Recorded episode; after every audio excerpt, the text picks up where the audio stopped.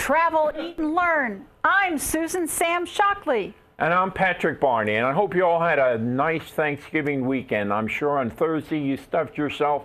On Friday you walked it off at Black Friday, and today your little fingers have done the walking through Cyber Monday.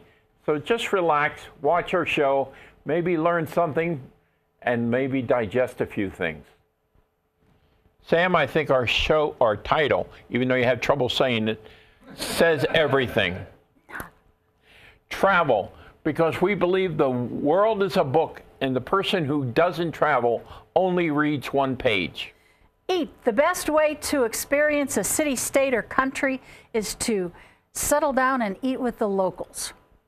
And learn. We want you to have fun, but learn from that encounter that you have and the various customs you experience throughout the world. Today's show is being brought to you by Four More Travel. Where you dream it and they make it happen. Not they, me. Sometimes. I help. I help. Okay, how about some travel news?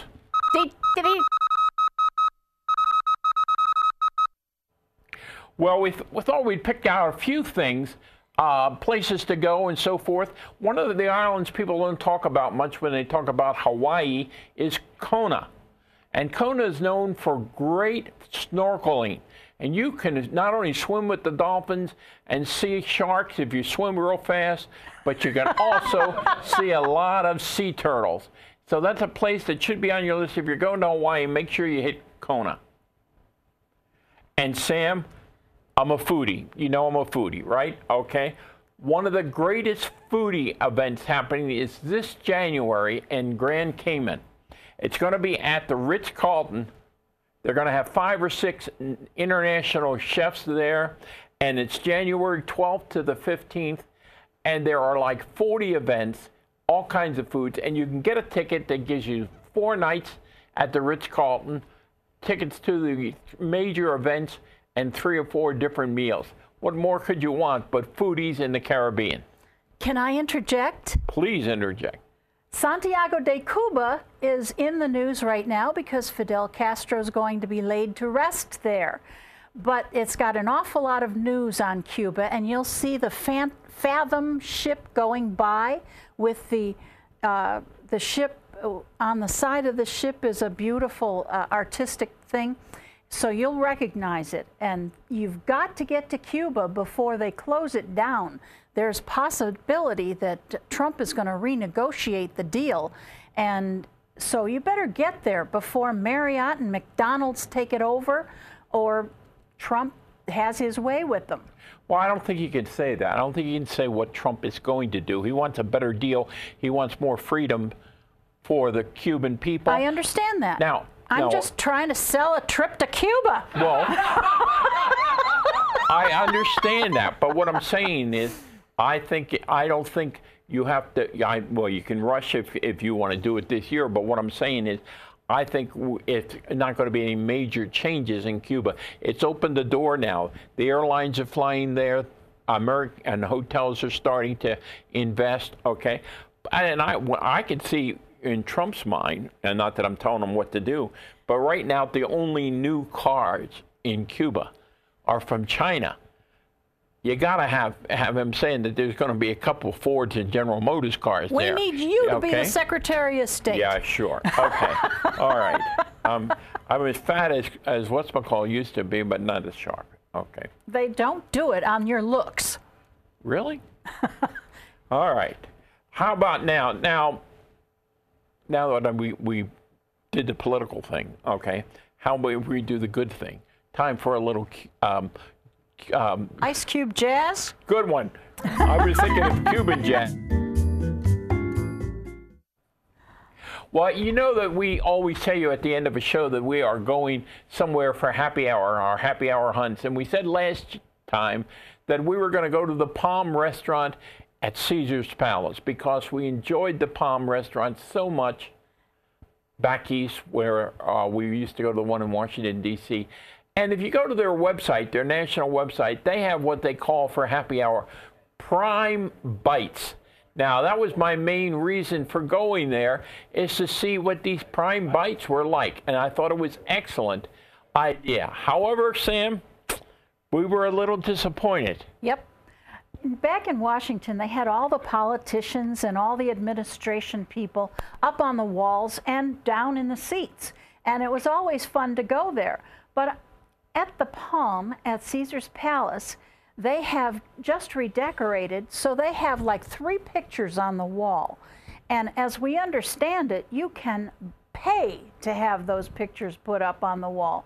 So there are a bunch of people you don't know who they are. That they just simply paid to put up there. You know, when the first Palm opened up in New York, it was right around the corner from a lot of the um, cartoon people. So a lot of the original things on it were cartoon characters by the original artist. Then they move further down, and then you start having celebrities do their thing. And in Washington, D.C., of course, they were all politicians. Well, we sat at the bar and we had lobster bisque. Oh my God, that was incredible. We've been searching for a lobster bisque like we had in Scottsdale, Arizona 30 years ago. And this is fabulously creamy and pink, and we loved it. You had some wonderful I had shrimp. Some, I had some jumbo shrimp, which not only the shrimp were incredible and large, but what I liked, they gave you their typical hot cocktail sauce, but they gave you extra horseradish if you wanted to spice it up even more. And I thought that was a real advantage. And Patrick makes very good cocktail sauce. However, but, now they had a Caesar salad you could get a better Caesar salad at Denny's. I do not recommend it. Yeah, their Caesar salad definitely definitely tasted like it was like done weeks ago out of a can. I mean, I'm sorry, the sauce was not very good at all. Done and the fresh. Sin City Kiss, which I'm sure Patrick's going to talk about, um, it anything you put Chambord in tastes like Chambord. So you didn't like it? It was okay. I drank that sucker down immediately. I didn't. I didn't. I didn't mind it at all. A little bit of cherry juice and a few other things. Yeah, actually, the bartender was very nice. His name is Victor, and I'm going to show you a little video. Victor made what they call the Sin City Kiss, and. Um, that was excellent. And also, I don't want to be too harsh on the Palm. They are still have a great reputation and have some of the best steaks in town. But in the meantime, I want to make sure that go. Hi, I'm Victor. I work at the Las Vegas Palm Steakhouse, and I'm gonna be making you the Sin City Kiss. A little double cross vodka.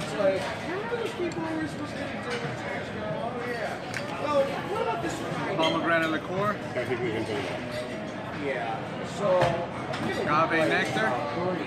Like weekend at Bernie, Bernie. I'm just gonna be like sitting there. Grand Marnier. Be like, oh, hey, who's that loser? Right? You shake yeah, it all up. Be, yeah.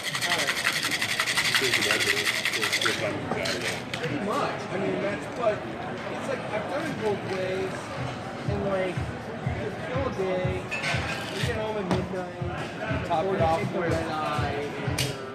Or Italian prosecco. The problem is they're going to show up. You serve it with Luxardo cherry. No, I know. See, that's the thing. Enjoy. I used to be Thank you. Short... See, I think the little little shot of prosecco at the at the end was nice because it gave it that little bubbly stuff. I love prosecco. I fell in love with that in Italy, and I'll have that any day over champagne, as far as I'm concerned. Yes. No comment. Uh, no. Anyway, thank you, Victor. It was very nice, and that drink was very refreshing. Help us wash down that Caesar salad. All right. Sam, now we're going to go to our next one, which is those go to, great go to destinations.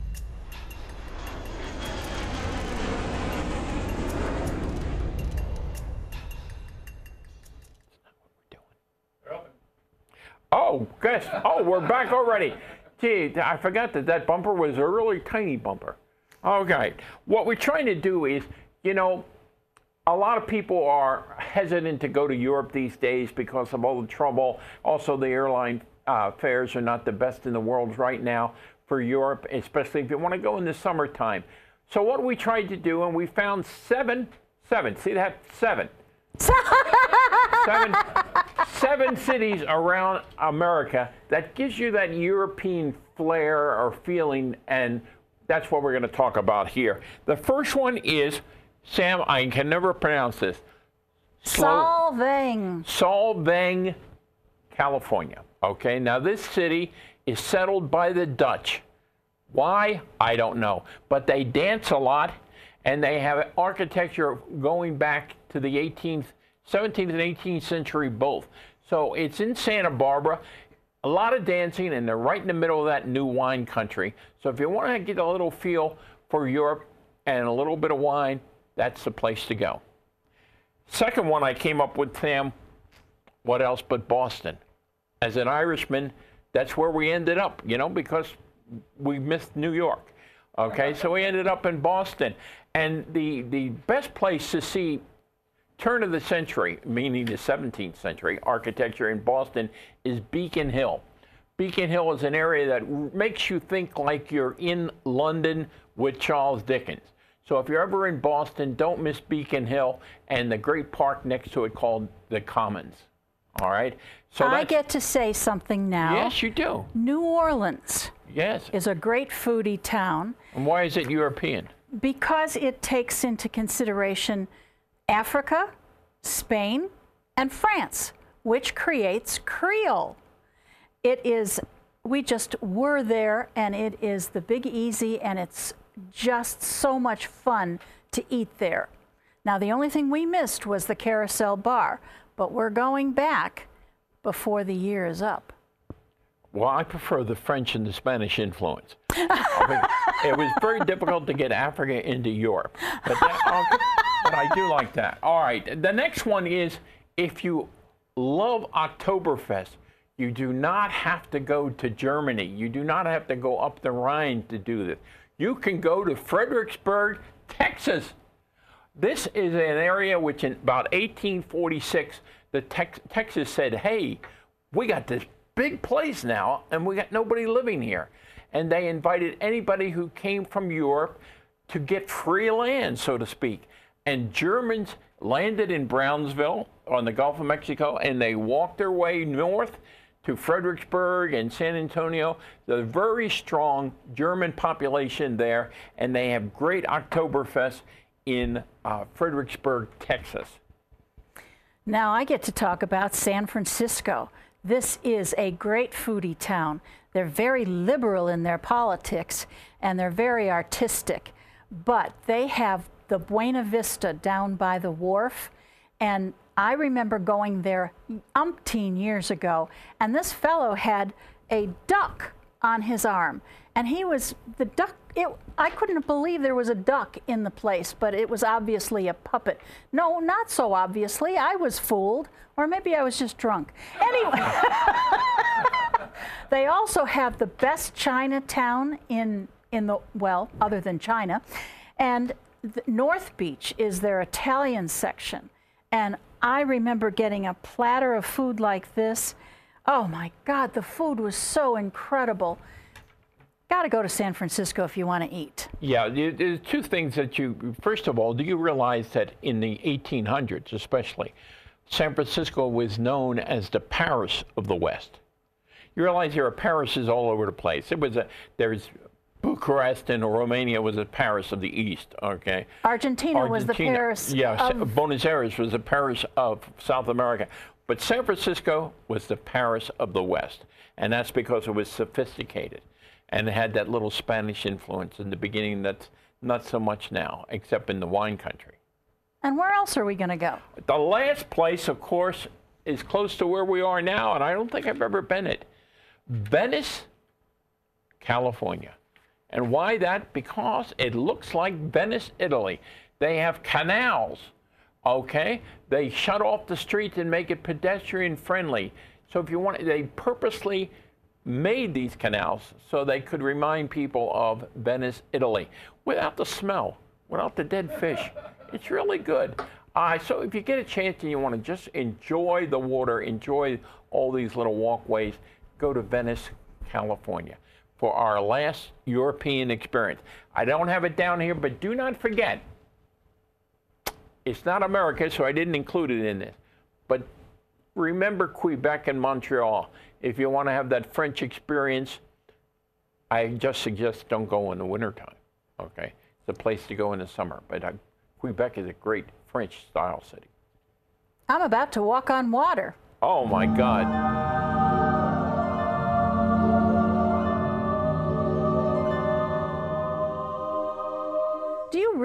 That only 20% of the entire population cruises? Now, if you're a cruiser, you wonder if that's true because there's so many people that go. But once they go, they go over and over and over. However, there's a lot of questions that I get about cruising and why people should cruise, and I'm too scared to cruise, and I'm going to be sick on a cruise. Let me answer seven of these topical questions for you. Uh, cruising prices vary. Um, it's a matter of supply and demand. If you're going to go the week between Christmas and New Year's, you are going to pay an arm and a leg. Uh, whenever the children are out, it's going to cost you more. That week in June, right after school lets out, oh my God, everybody wants to go. Why can't they wait till the first week of July? I don't know. Anyway, early booking means lower prices and you get better situations of where your room's going to be. The best place, of course, is midship. The higher you go, midship is the better. So you want to have that choice. But the later you go, the less the less you get to pick where you're going to be. Can. I interject one thing about that? Certainly. Can I, stop like, you? I like a, a cabin on a ship that's about th- uh, three quarters of the way up, okay? Uh-huh. And then I love it to be close to the elevators. of course, yes. Why? Because when all the bars empty out and the drunks come out of the elevators to try to find their rooms, it's so much fun to watch them knock on wrong doors. If, I mean, it really is. ladies, if you forget your handkerchief or your lipstick and you're all the way three blocks down the hall getting to the elevator and you've got to go back, it's just easier if you're closer to the elevators. And the third thing, cruising is an investment. Sometimes they're very, very expensive. Insure it. I don't understand why people say, oh, I don't need to insure it. Well, I mean, if you're spending five, six thousand dollars the minimum, maybe some as much as ten thousand dollars, a couple hundred bucks to say that in case what you break your leg. What about the cruise? The poor guy we went on, they had waited 20 years to go on a cruise. I really felt bad about it. They didn't get insurance. They had to go. The man had to go even though he had kidney, Kidney stones. stones.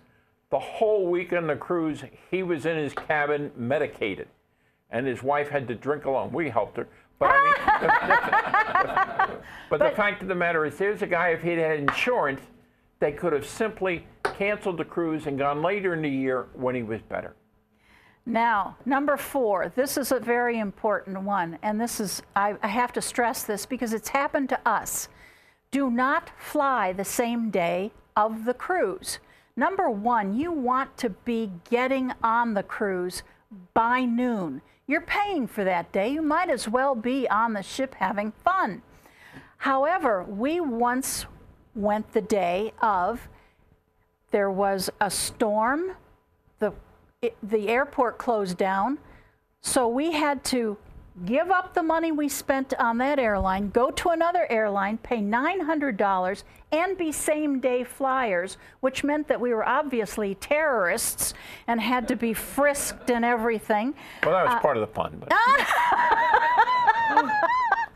But, uh, you know, I, I do say go in the day before, stay in a hotel, make that the start of your vacation, get to that ship by 11 o'clock in the morning, get on that ship.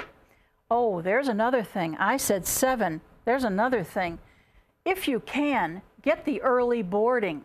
Some cruise lines like Carnival let you pay extra and get early boarding, which is even earlier than the rest of the people get Because you're going to get lunch, you've already paid for it, and the bars are open immediately. Yes, and if you're going to take a spa, why pay $150 for your spa? While you're in port, the people in the spa have nothing to do, so they reduce the prices. That's when you get your spa massage. So what you really should do then is, is look at where the ports are, and you're going to say, well, I'd love to be go to see Nassau, but I don't want. I don't. We don't need. To, I'm not going to go surfing at St. Thomas or something like that. So, hey, I'm not getting off the ship.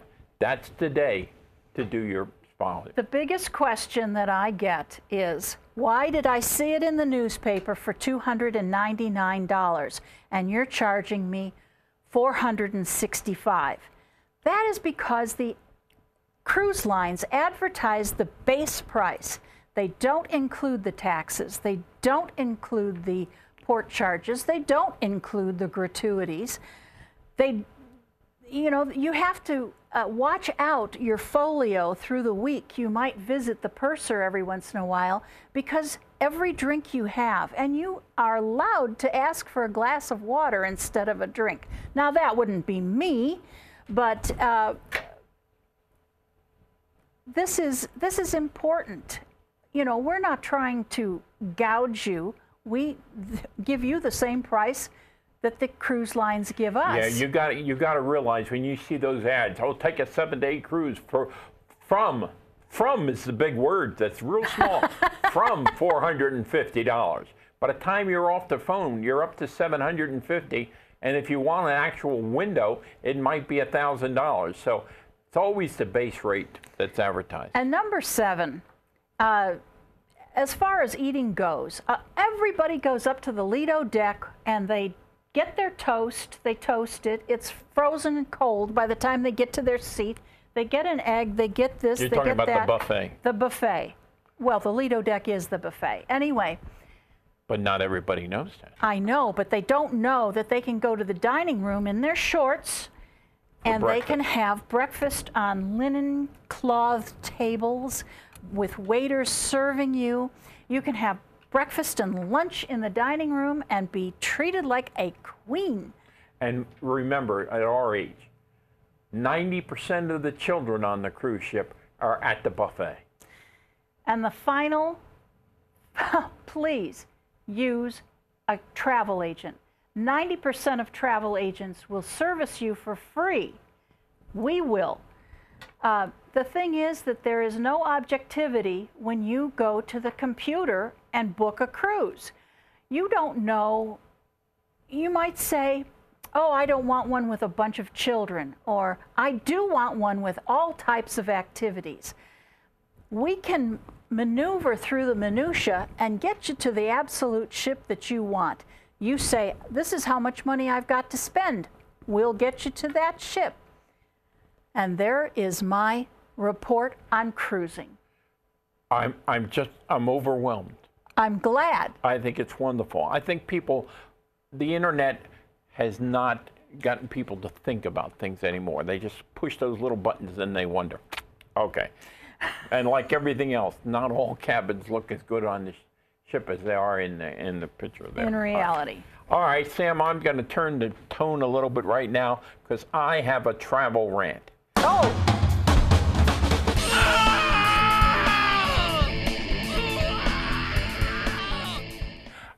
As we finish up the uh, election, everybody is talking about the need to spend money on our infrastructure. I don't care if it's the Republicans, the Democrats, the winners or the losers. They, we need to spend money on infrastructure. I'm here to talk about the fact that we need to make sure that infrastructure includes improving our passenger train service in this country. Why? My God, I'm living in Vegas. Over 400,000 people come here in a year. You can't take a train to Vegas. My God, I got to go to Kingman. Who wants to go to Kingman? Okay, to get a train and then take a bus up here? Come on. That's one. The other thing is, oh, you can't. Planes are quicker than a train. Oh my God, the trains take so long. Look, when you add parking two hours ahead of time for somebody to frisk you and your and your plane, and then get on the plane, and then delays and so forth. I tell you, I we when we lived in, in Virginia, and we would go by train from downtown D.C. to downtown New York, and they say, "Oh, I can fly up there in, in 40 minutes." Oh, sure you can. Two hours to get into the plane, then they where do they dump you off? At JFK? And you have a two an hour ride into the city? I'm getting out of 30th Street. I walk across to a cab. In five minutes, I'm in a hotel, or better yet, an Irish pub. And that's the way it is in these other places. So don't tell me that planes are quicker. Now, in 1970, the federal government created Amtrak. That was the same year that France put in their first high speed train. My God, the French have been doing it for 30 years. Isn't that embarrassing? And we have no decent high speed trains.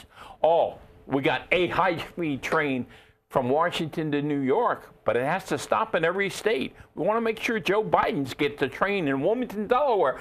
The word is express. Who stops in Wilmington, Delaware? I used to live there. I didn't even stop there. Okay? People are complaining. My God, they want to spend 30, they spend 30 billion dollars on Amtrak for the last 30 years, and it doesn't work. Guess what? The airlines and the highways are not paying their own way.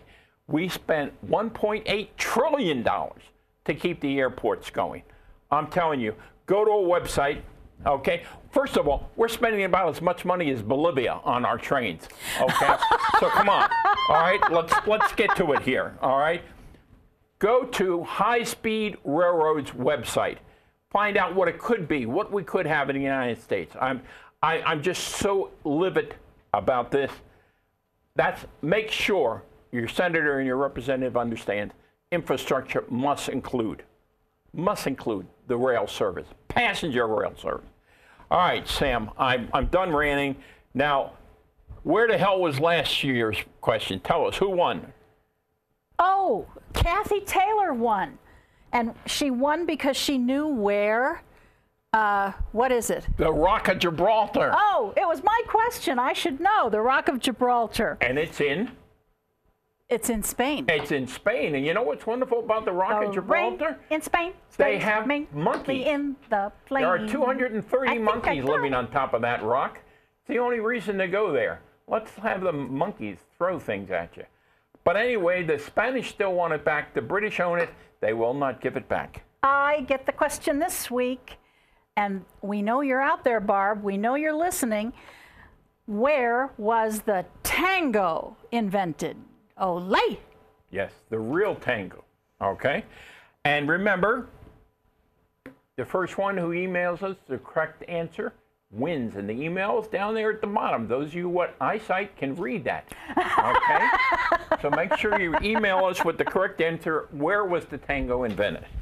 Well, it's time for our happy hour hunt, and this time we live on the east, so most of the things we talk about are on the east. But this time we're going west, young man. And since we postponed our show because of the Thanksgiving holiday, we're going to have our next show quickly on December 7th.